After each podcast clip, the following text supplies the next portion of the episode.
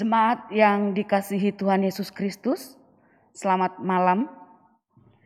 Puji syukur kita panjatkan kehadirat Tuhan yang Maha Kuasa, karena begitu besar kasihnya kepada kita semua, sehingga kita boleh berkumpul dan beribadah kembali di tempat ini.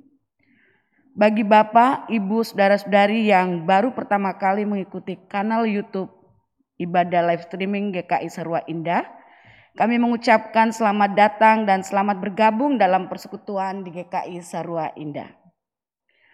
Pokok-pokok warta untuk hari ini adalah sebagai berikut.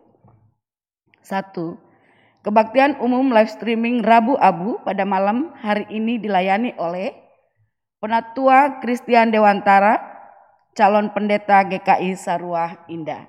Dua, Komisi Peribadatan dan Persekutuan PA melalui Zoom hari Kamis akan diadakan pada hari Kamis tanggal 18 Februari 2021. Waktu pukul 19.30 WIB. Tema kepemimpinan, pelayanan, dan kerelaan. Bacaan 2 Raja-Raja 2 ayat 1 sampai dengan ayatnya yang ke-12.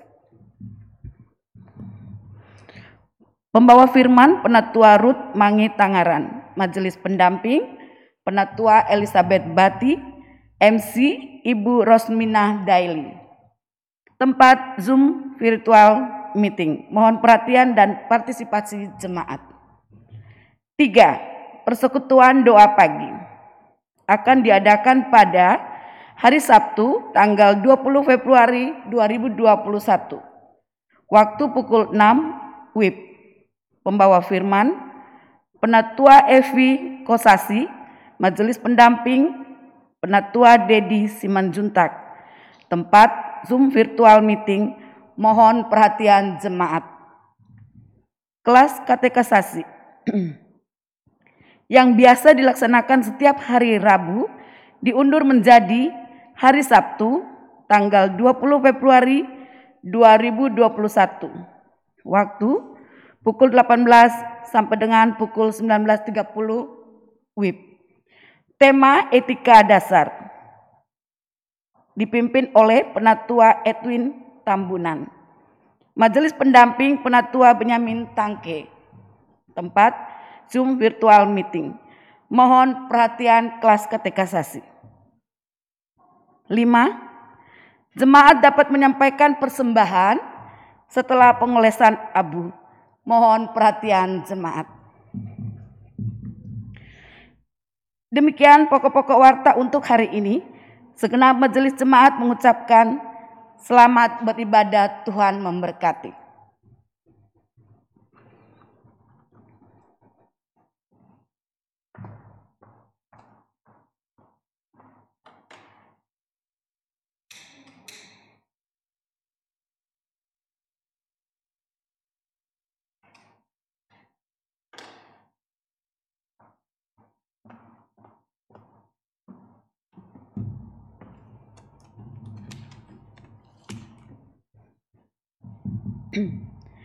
Ibadah Rabu Abu Rabu 17 Februari 2021 dilayani oleh Penatua Christian Dewantara, calon pendeta GKI Sarua Indah dengan tema Koyakkanlah hatimu.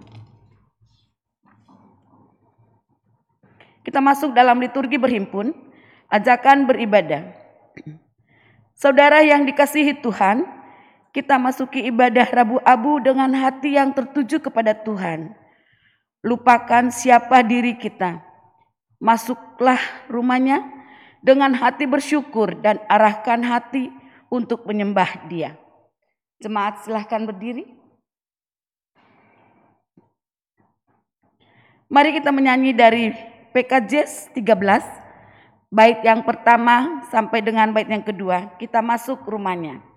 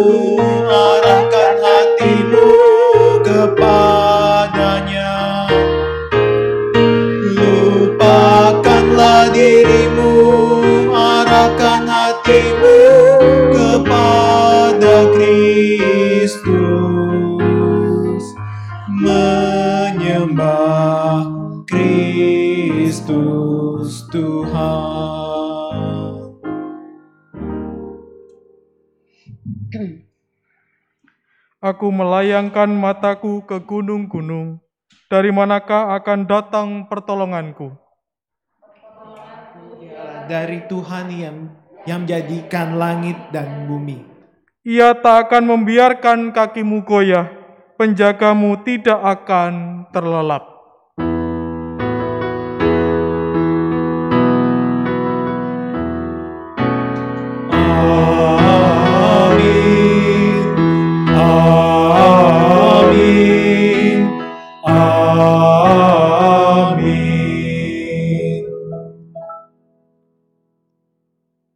Kasih karunia dan damai sejahtera dari Allah Bapa kita dan dari Tuhan Yesus Kristus menyertai saudara sekalian.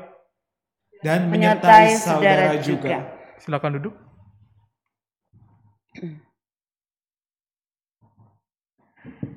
Pertobatan Tuhan memandang ke bawah dari surga kepada anak-anak manusia untuk melihat Apakah ada yang berakal budi dan yang mencari Allah? Mereka semua telah menyeleweng, semuanya telah bejat. Tidak ada yang berbuat baik, seorang pun tidak. Mazmur 14 ayat 2 dan ayat yang 3. Manusia telah menyelewengkan segala sesuatu. Peraturan, hukum, dana bantuan, bahkan ritual agama pun diselewengkan melakukan ritual agama semata-mata untuk menunjukkan kesalehan, padahal hatinya jauh dari kasih kepada Tuhan dan sesama. Mengaku mengasihi Tuhan dan sesama, tetapi tidak melakukan firman Tuhan di dalam kehidupannya. Maka hari ini, marilah kita datang menunjukkan pertobatan, memohon pengampunan dari Tuhan. Koyakkanlah hatimu dan berbaliklah kepada Tuhan. Ia menghendaki kita untuk berbalik dari setiap tindakan kita yang penuh dengan dosa. Ia pengasih dan panjang sabar. Ia menyesal karena hukuman yang dirancangkan untuk manusia. Karena itu janganlah takut untuk menghadap hadirat Allah. Marilah memohon ampun seraya terus berupaya untuk memperbaiki diri kita. Kita sambut dengan Kidung Jemaat 35 bait 1 sampai dengan bait yang ketiga tercurah darah Tuhanku.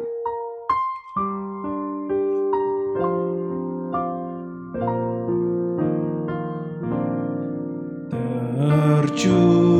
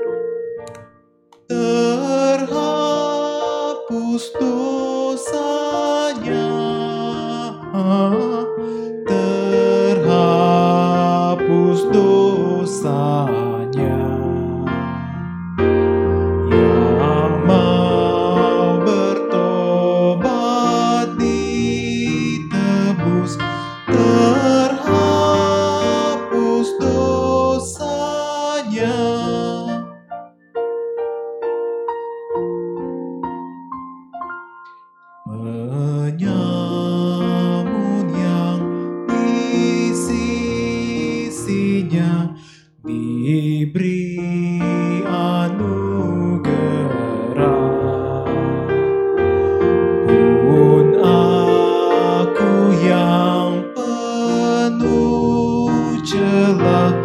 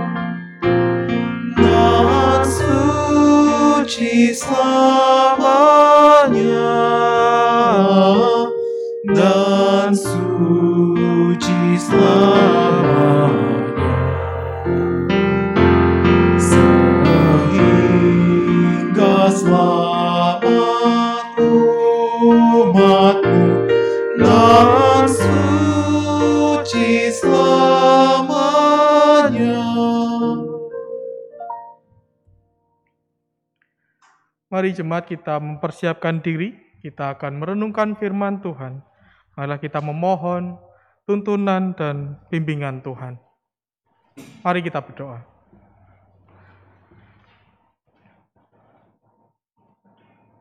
Ujian yang baru saja kami naikkan Tuhan, kami mengimani. Ketika kami datang kepadamu, membawa pertobatan kami, mengakui kesalahan kami dan penyesalan kami, Tuhan pun tak segan menghapus dosa kami. Kasihmu senantiasa merengkuh kami Tuhan, anak-anakmu yang tidak sempurna ini. Kasihmu senantiasa menyapa kami dalam kerapuhan dan kelemahan kami. Kami pun juga senantiasa merasakan kasihmu saat Tuhan boleh menyapa kami melalui firman yang boleh diberitakan. Dan saat ini pun Tuhan kami siap mendengar firman Tuhan. Kiranya Tuhan bersabda, mendidik kami, menyapa kami, dan juga senantiasa mengasihi kami melalui firman yang diberitakan. Pakailah hambamu ini Tuhan, hambamu yang jauh dari sempurna ini, sebagai alat untuk memberitakan firman Tuhan. Amin.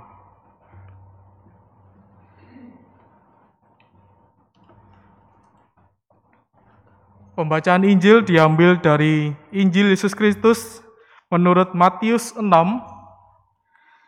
Kita akan membaca ayat 1 sampai 6 lalu dilanjutkan ayat 16 sampai 21. Matius pasal 6 ayat 1 sampai 6 lalu dilanjutkan ayat 16 sampai 21. Demikianlah firman Tuhan.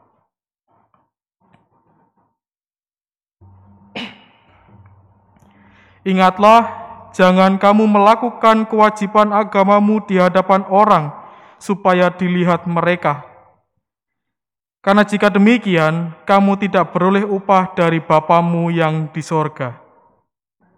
Jadi apabila engkau memberi sedekah, janganlah engkau mencanangkan hal itu, seperti yang dilakukan orang munafik di rumah-rumah ibadat dan di lorong-lorong, supaya mereka dipuji orang. Aku berkata kepadamu, sesungguhnya mereka sudah mendapat upahnya. Tetapi jika engkau memberi sedekah, janganlah diketahui tangan kirimu apa yang diperbuat tangan kananmu. Hendaklah sedekahmu itu diberikan dengan tersembunyi, maka Bapamu yang melihat yang tersembunyi akan membalasnya kepadamu. Dan apabila kamu berdoa, janganlah berdoa seperti orang munafik. Mereka suka mengucap doanya dengan berdiri di dalam rumah-rumah ibadat dan pada tikungan-tikungan jalan raya, supaya mereka dilihat orang. Aku berkata kepadamu, sesungguhnya mereka sudah mendapat upahnya.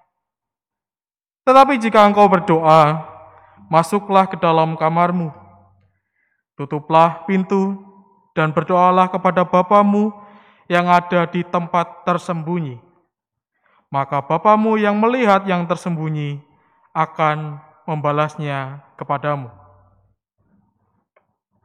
Dan apabila kamu berpuasa, janganlah muram mukamu seperti orang munafik. Mereka mengubah air mukanya supaya orang melihat bahwa mereka sedang berpuasa. Aku berkata kepadamu, sesungguhnya mereka sudah mendapat upahnya. Tetapi apabila engkau berpuasa, minyakilah kepalamu dan cucilah mukamu, supaya jangan dilihat oleh orang bahwa engkau sedang berpuasa, melainkan hanya oleh Bapamu yang ada di tempat tersembunyi. Maka Bapamu yang yang melihat yang tersembunyi akan membalasnya kepadamu. Janganlah kamu mengumpulkan harta di bumi, di bumi ngengat dan karat memerusakkannya, dan pencuri membongkar serta mencurinya.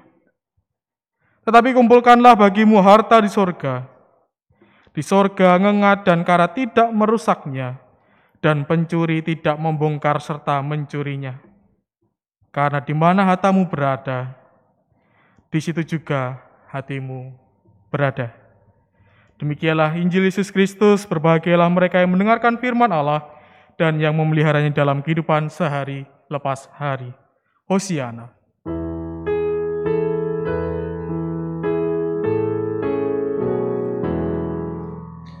Hosiana,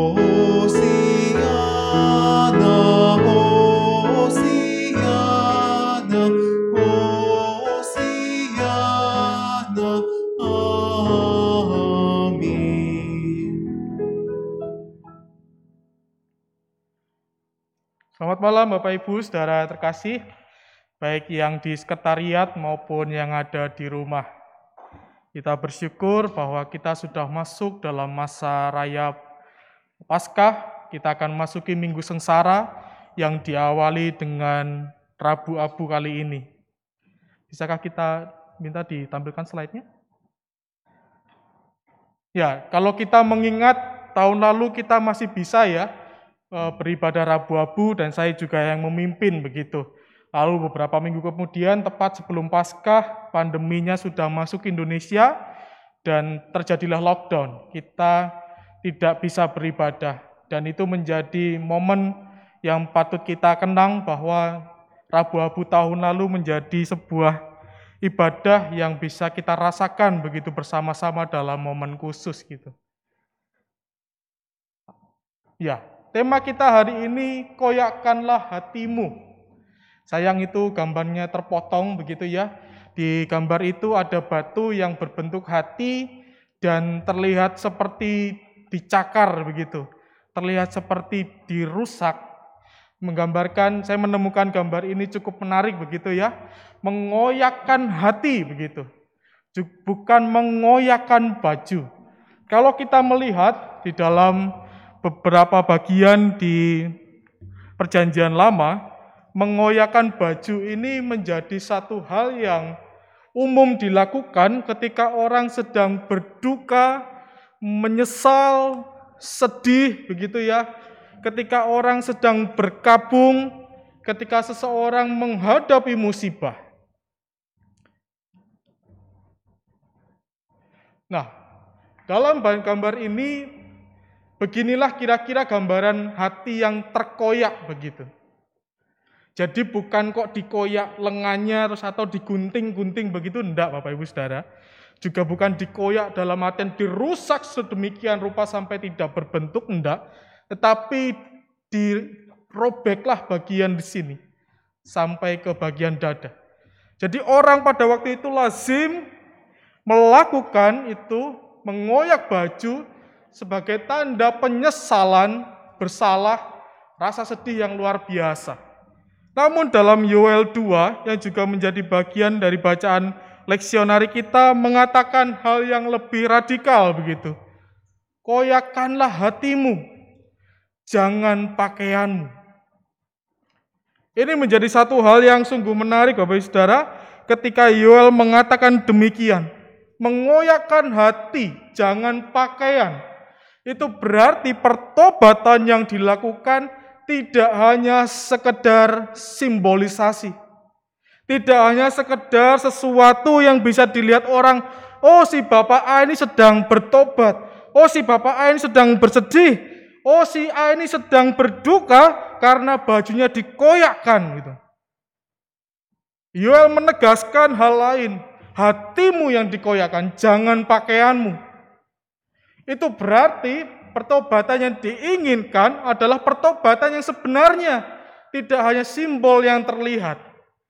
Nampaknya memang dalam perjanjian lama sampai pada perjanjian baru yang menjadi bacaan kita tadi ini, banyak simbol-simbol keagamaan, ritual atau tindakan-tindakan keagamaan yang diselewengkan oleh orang Israel. Maknanya bergeser dan orang tidak lagi melihat itu sebagai sebuah tindakan yang penuh dengan kesadaran bertobat. Bukan semata untuk manusia gitu dan hanya ditujukan kepada Allah. Ini yang sudah hilang. Orang Israel melihat bahwa yang penting bajuku sudah dikoyak, beres. Yang penting bajuku sudah terlihat rusak, terlihat sudah berduka, beres. Nanti urusan belakangan di belakang ketawa-ketawa atau di belakang tidak menyesal atau di belakang tetap melakukan dosa bodoh amat gitu. Orang Sunda bilangnya sebodoh teing gitu ya. Enggak. Yoel mengatakan itu salah.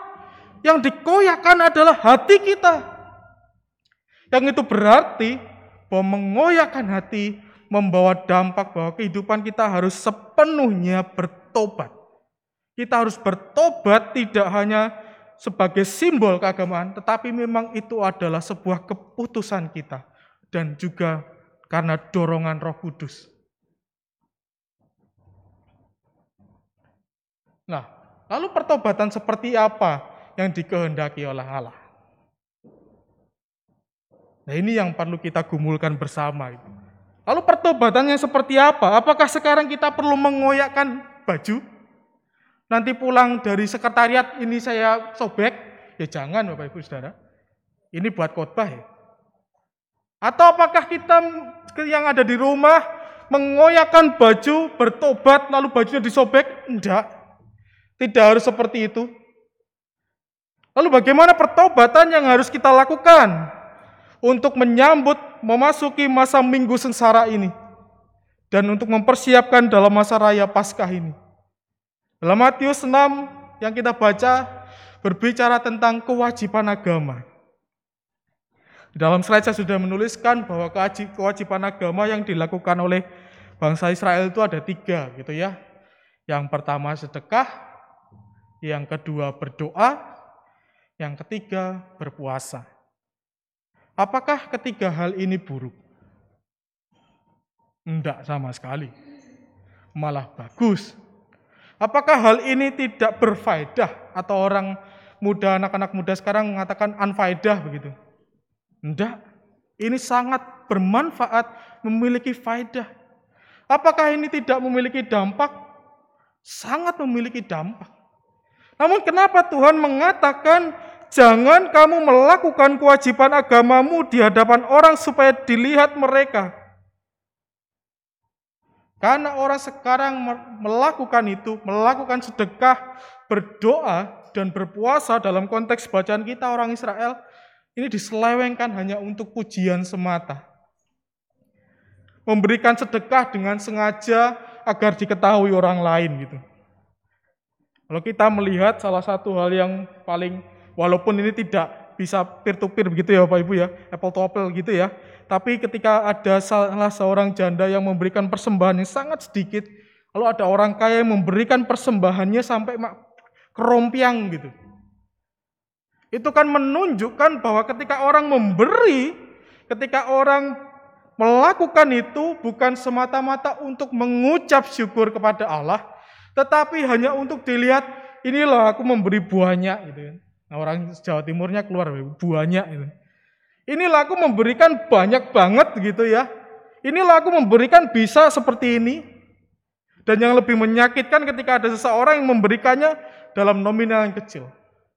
Orang memberi sedekah tidak lagi membuat itu menjadi salah satu wujud orang berbela rasa, orang ikut merasakan pergumulan orang lain, Orang memberikan sedekah tidak lagi menjadi sebuah cara untuk menolong orang dari pergumulannya, tetapi hanya untuk gaya-gayaan, hanya untuk membuat dia dianggap spesial, dianggap menjadi orang yang lebih mampu gitu. Jadi sedekah bukan hanya untuk yang seharusnya merupakan wujud syukur kita melalui menolong sesama, tetapi ingin menunjukkan bahwa aku ini loh punya uang gitu.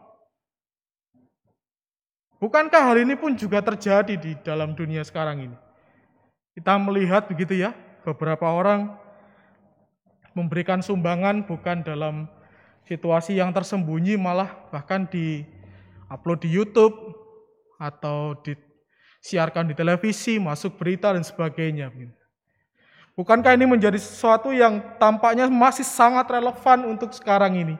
Orang melakukan sedekah memberikan sedekah bukan untuk mengasihi sesama, bukan untuk membuat respon bahwa ia sudah diberkati Allah, tetapi hanya untuk mencari sanjungan, untuk mencari penghormatan belaka. Nah, yang kedua adalah cara berdoa yang salah. Bahkan dikatakan sebagai orang munafik begitu. Wah, ini kan keras sekali, oh, Saudara. Orang munafik itu kan siapa sih yang mau berteman dengan orang munafik? Kok rasanya enggak ada begitu ya? Siapa sih mau berteman dengan orang munafik? Saya yakin 100% Bapak Ibu Saudara tidak akan memilih. Gitu. Kalau ada teman yang lain pasti memilih yang lain. Tuhan mengatakan banyak orang berdoa seperti orang munafik. Maksudnya adalah kecenderungan menggunakan kata-kata yang indah tapi bertele-tele begitu. Berdoanya seperti pidato Bapak Ibu Saudara. Bapak kami yang terkasih. Kami. Nah itu apa? Itu berdoa atau berpidato atau membaca puisi gitu. Untung saja Tuhan tidak bisa merespon langsung gitu ya. Nah coba kalau Tuhan bisa merespon langsung. Mungkin dia akan ngomong, kamu ini ngomong apa tuh?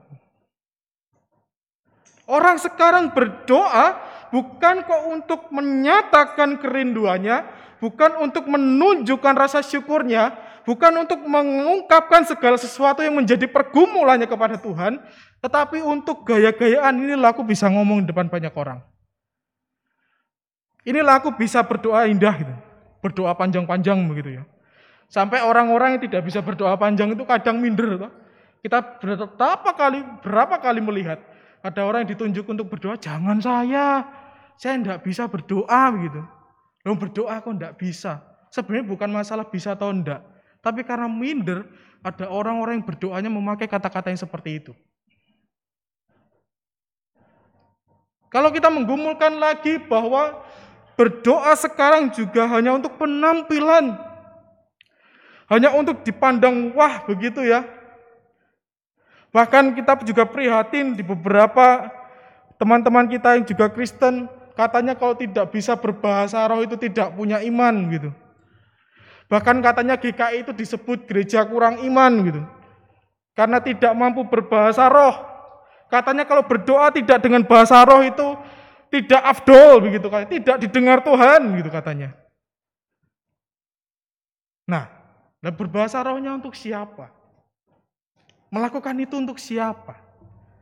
Apakah ada juri begitu ketika berdoa? Kan tidak.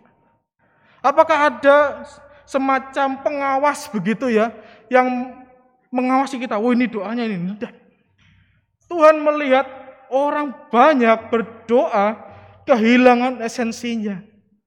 Seharusnya berdoa menjadi cara untuk kita mengucap syukur karena pertolongan Allah.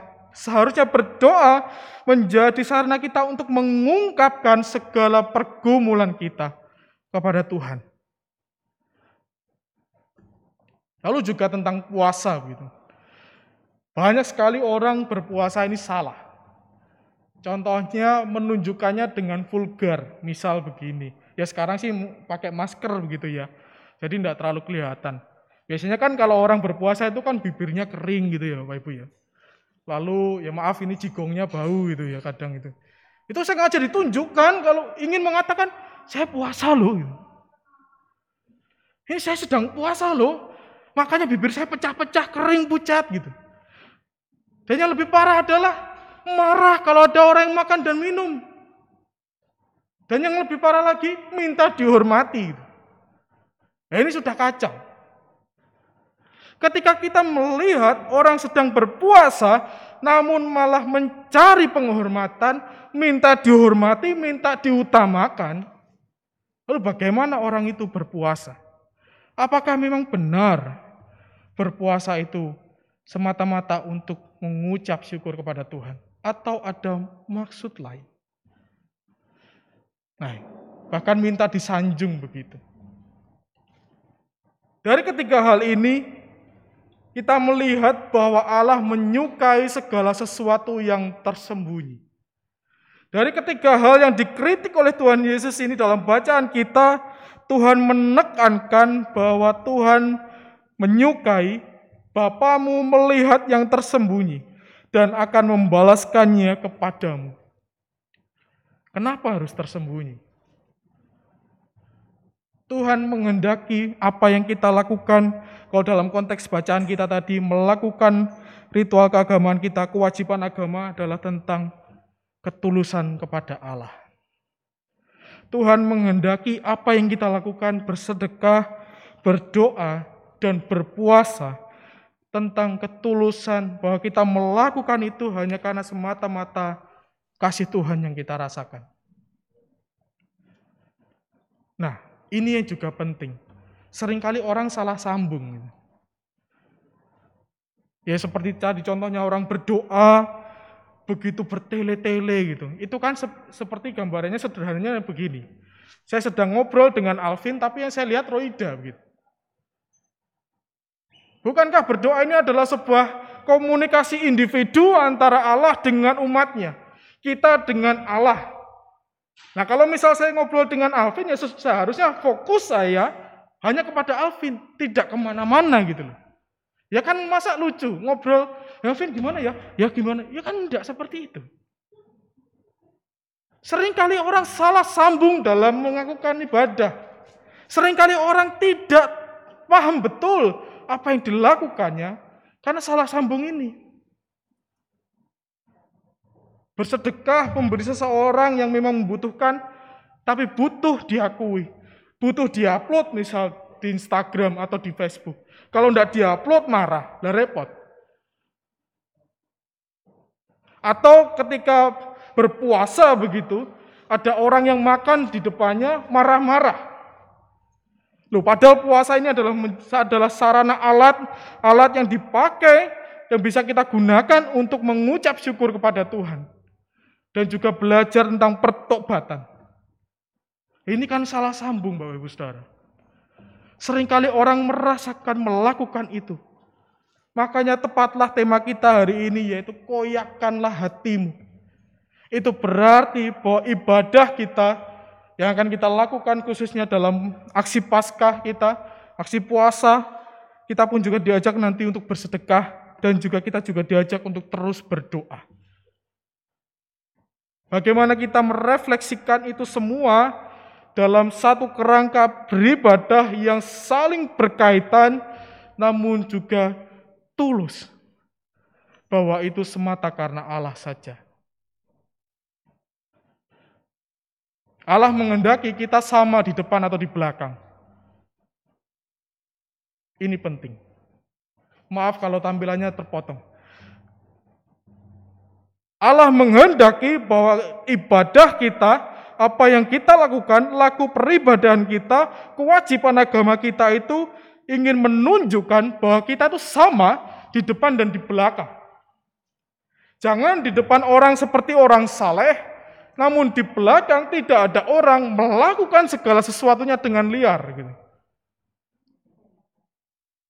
Kaitannya dalam tiga hal ini, bersedekah, berdoa, dan juga tentang berpuasa. Yang menarik adalah ini. Kalau Bapak Ibu Saudara suka kopi begitu ya, lalu beli ke gerai atau kedai begitu.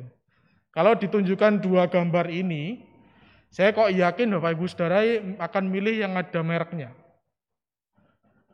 Pasti tidak akan memilih yang polos gitu. Walaupun mungkin sebenarnya kopinya ya sama, isinya ya sama, rasanya ya sama, harganya ya sama.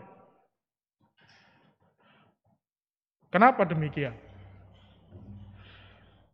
Karena memang sesuatu yang memikat mata itu lebih menarik. Karena sesuatu yang bisa dilihat oleh panca indera kita itu lebih menarik. Itu secara duniawi lebih menggoda begitu.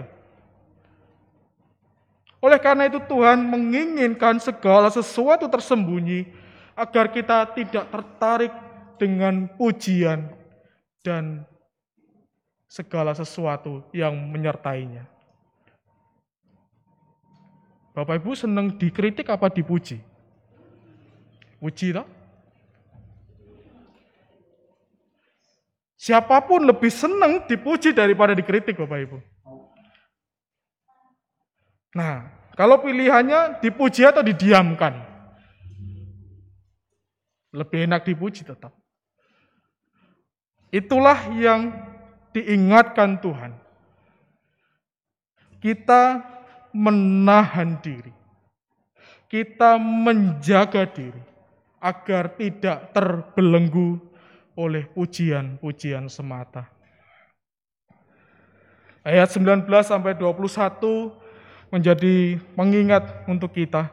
Janganlah kamu mengumpulkan harta di bumi, di bumi ngengat dan karat merusaknya, dan pencuri membongkar serta mencurinya.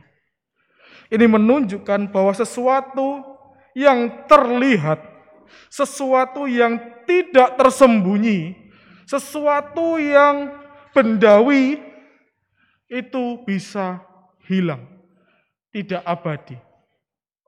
Sesuatu yang oh, duniawi itu tidak akan abadi, rusak, hilang, bahkan tidak lagi berharga dalam waktu-waktu tertentu.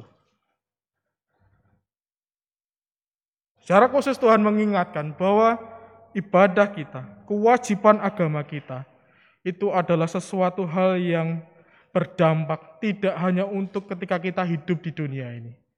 Namun itu berkenan di hadapan Tuhan bahkan saat kita nanti pulang.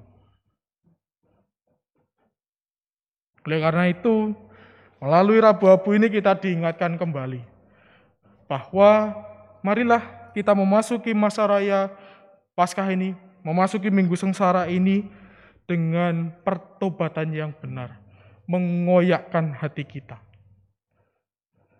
Dan juga panitia mengajak Bapak Ibu Saudara ikut dalam aksi Paskah yang dicanangkan oleh panitia. Melalui demikian caranya. Jadi ketika Bapak Ibu berpuasa satu hari, lalu sisihkanlah uang minimal 2000 rupiah. Itu kan sangat kecil ya. Uang 2000 rupiah saja minimal. Kalau lebih ya puji Tuhan. Kalau kurang ya kok kebangetan gitu. Uang ini nanti akan dikumpulkan dan akan dikelola oleh panitia untuk mendukung anak-anak kita yang akan masuk dalam ujian, oh maaf, dalam ah, tahun ajaran baru. Uang ini akan diwujudkan dalam beberapa barang oleh panitia dan akan dibelikan oleh beberapa barang oleh panitia dan akan mendukung untuk mendukung anak-anak kita yang sedang sekolah dan akan memasuki tahun ajaran baru. Jangan dikira Bapak Ibu karena pandemi ini terus kebutuhan sekolahnya tidak ada. Tetap ada. Jangan berpikir, laung pandemi kok didukung tahuan jalan baru. Sekolahnya tetap berjalan Bapak Ibu. Yang tidak berjalan hanya perjumpaan tatap muka saja. Oleh karena itu kemarin panitia menggumulkan bagaimana kalau kita tahun ini mendukung anak-anak kita. Siapa tahu ada kebutuhan-kebutuhannya yang uh, mendesak karena pandemi ini selama satu tahun ini akhirnya beberapa barangnya mungkin rusak atau apa pun. Dan kita diajak untuk bersedekah. Kita diajak untuk mengumpulkan dana. Nah, yang paling penting, kumpulkanlah itu secara tersembunyi. Dan panitia pun juga tidak akan mengekspor itu, kalaupun itu nanti diupload misal di Instagram atau Facebook, bukan kok untuk cari nama Bapak Ibu, tapi itu untuk pertanggungjawaban panitia. Bahwa memang dana yang dikumpulkan oleh Bapak Ibu Saudara dipakai sedemikian rupa secara bertanggung jawab untuk menyalurkan itu ke anak-anak. Dan juga kita diajak berpuasa. Marilah kita dengan kerendahan hati, dengan ketulusan dalam masa raya minggu-minggu sengsara ini, masa raya pasca ini, kita bertobat dan berpuasa. Nanti akan ada artikel yang akan dibagikan jemaat. Bapak Ibu Saudara bisa melihat cara-cara berpuasa yang ditawarkan begitu. Jadi Bapak Ibu Saudara bisa memilih mana yang terbaik begitu.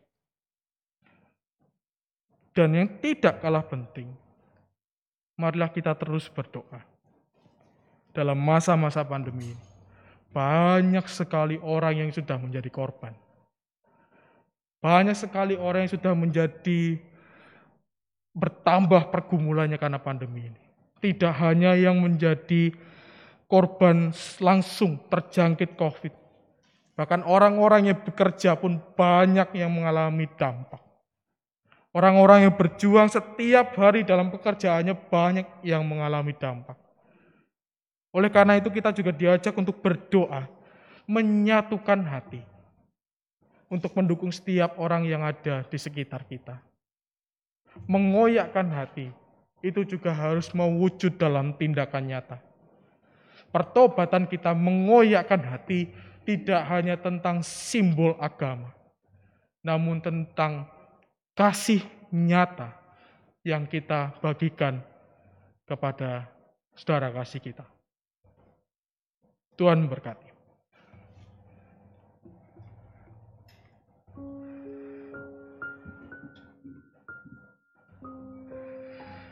Kita akan memasuki penorehan abu.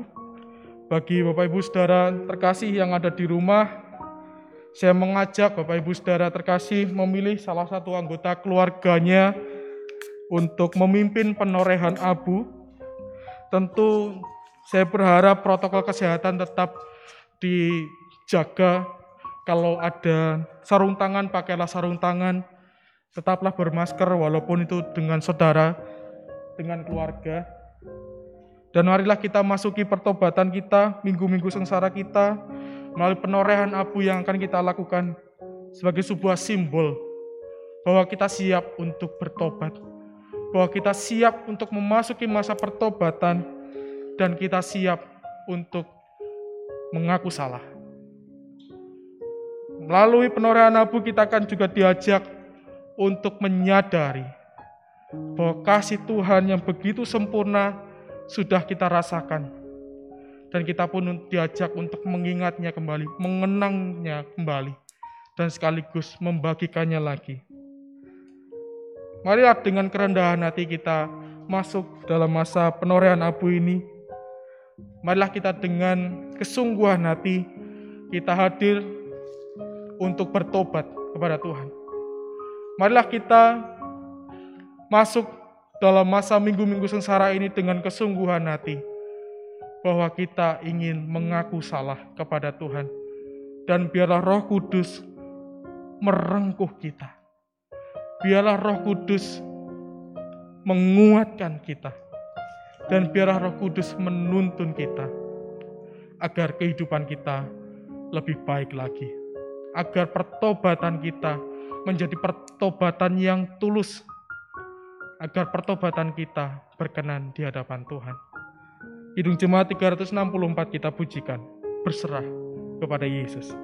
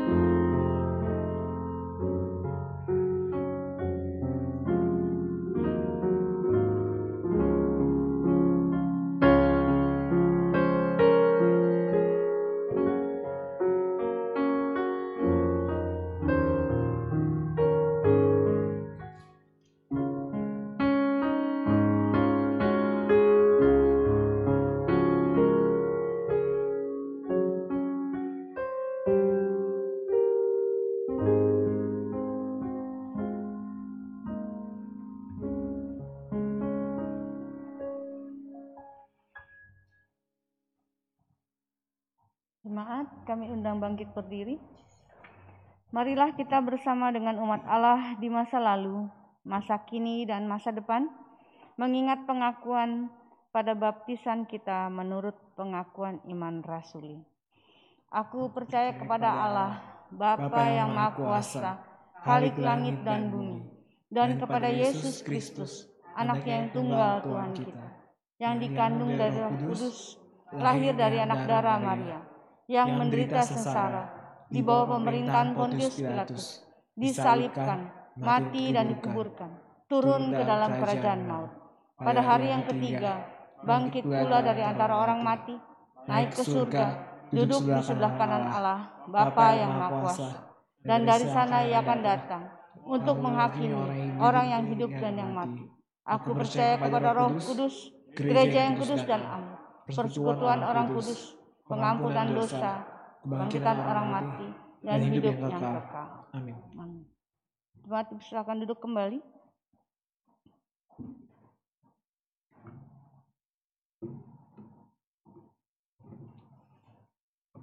Mari kita berdoa.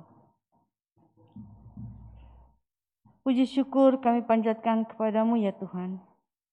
Atas segala kebaikan Tuhan, atas segala kasih sayang Tuhan. Atas penyertaan Tuhan pada ibadah Rabu Abu saat ini. Semua ini terlaksana karena kasih sayang Tuhan kepada kami. Tuhan kami mengucap syukur atas keberadaan gedung sekretariat yang kami pergunakan untuk ibadah kami selama ini. Kami pun masih sangat terheran-heran atas karunia Tuhan yang begitu besar kepada kami. Terima kasih ya Tuhan. Tuhan kami mengucap juga mengucap syukur dan terima kasih kepada Tuhan atas lahan di dusun tiga. Biarlah kiranya Tuhan yang memimpin dan membimbing kami untuk mengelola lahan yang ada di dusun tiga. Tuhan saat ini pun kami memohon campur tangan Tuhan. Tuhan mengetahui kami sedang mengurus izin pemanfaatan lahan di Nusa Loka.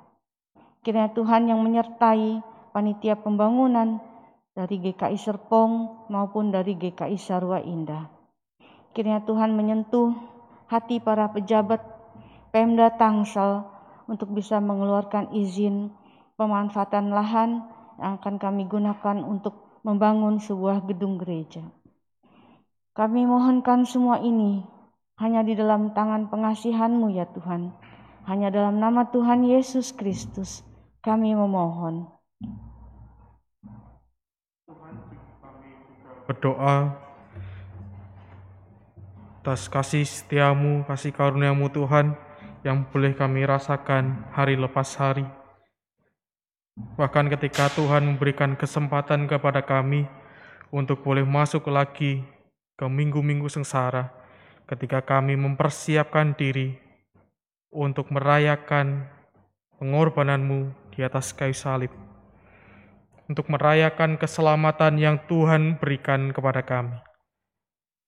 Kiranya dalam masa-masa pertobatan ini, Roh Kudus senantiasa menolong kami Tuhan, agar apa yang kami lakukan boleh berkenan di hadapan-Mu, dan terlebih tidak seperti orang-orang Israel yang ditegur oleh Tuhan Yesus.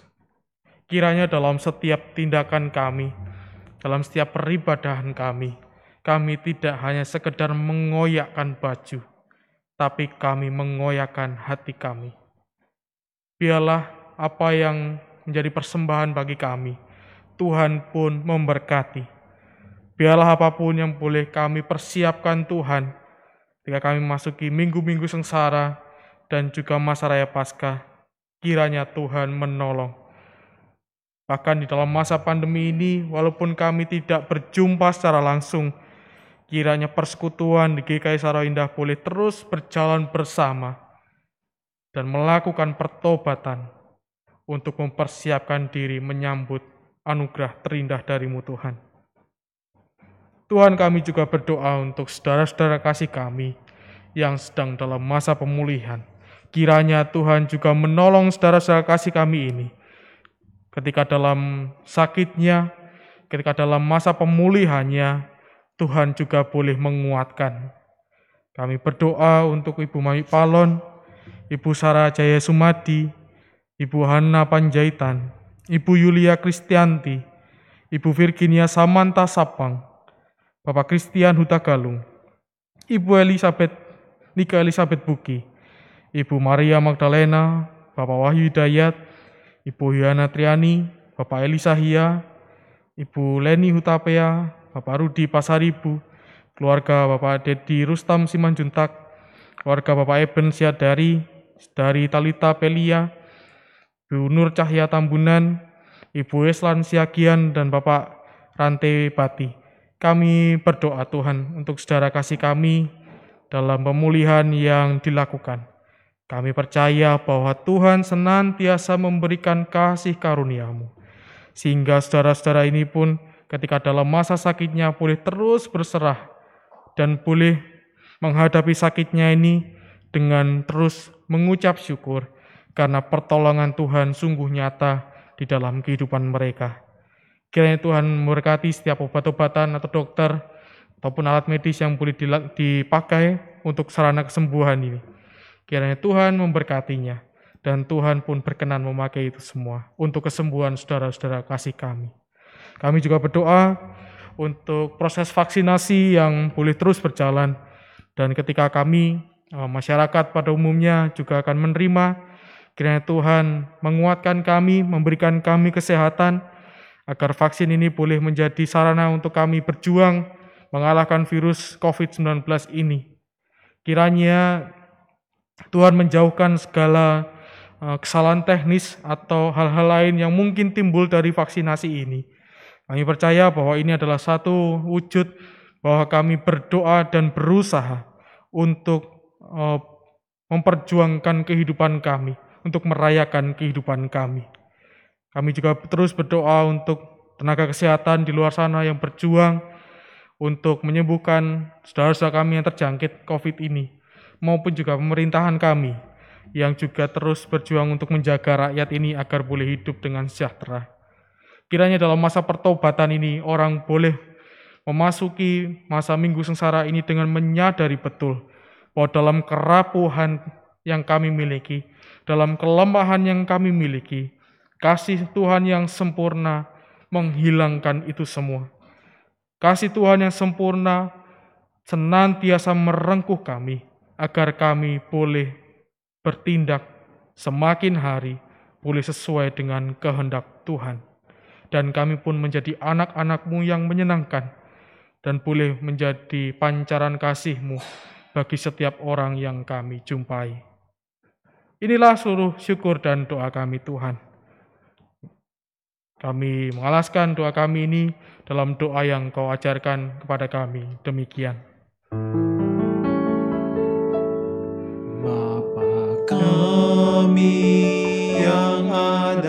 di sorga,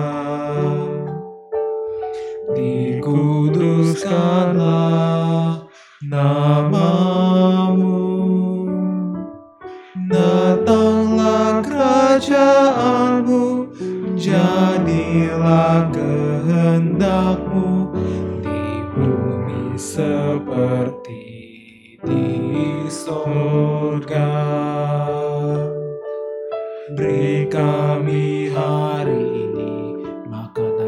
secukupnya.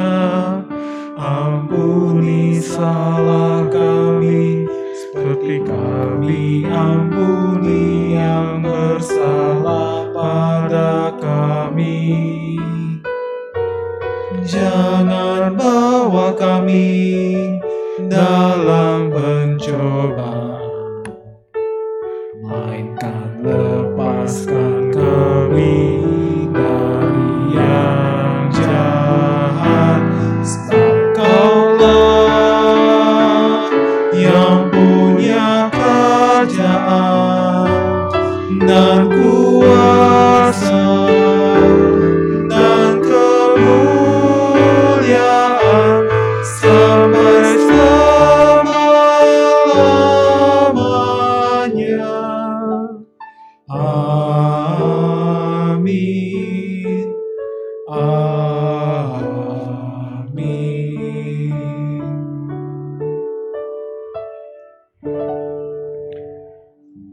Marilah kita memasuki minggu sengsara ini dengan pertobatan, dengan puasa, dengan bersedekah, dan juga dalam kehidupan doa yang terus mengarah kepada Tuhan. Mari kita menutup ibadah ini dengan memujikan Kidung Jemaat 365b ayat 1 sampai 3. Tuhan ambil hidupku sambil bangkit berdiri.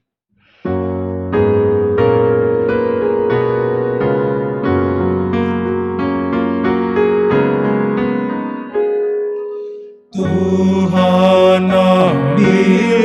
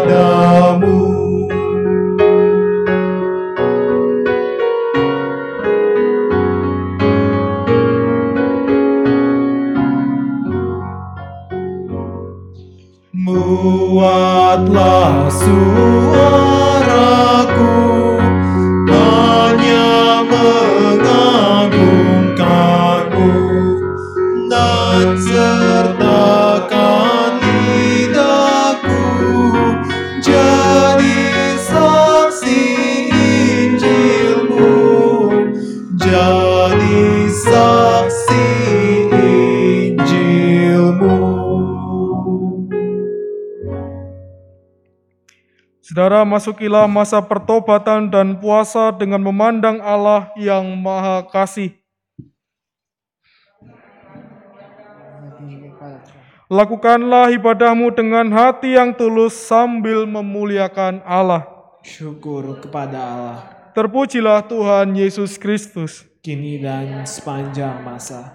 Malah kita menerima berkat dari Tuhan. Tuhan memberkati kita dan melindungi kita. Tuhan menyinari kita dengan wajahnya dan memberi kita kasih karunia. Tuhan menghadapkan wajahnya kepada kita dan memberi kita damai sejahtera. Hosiana.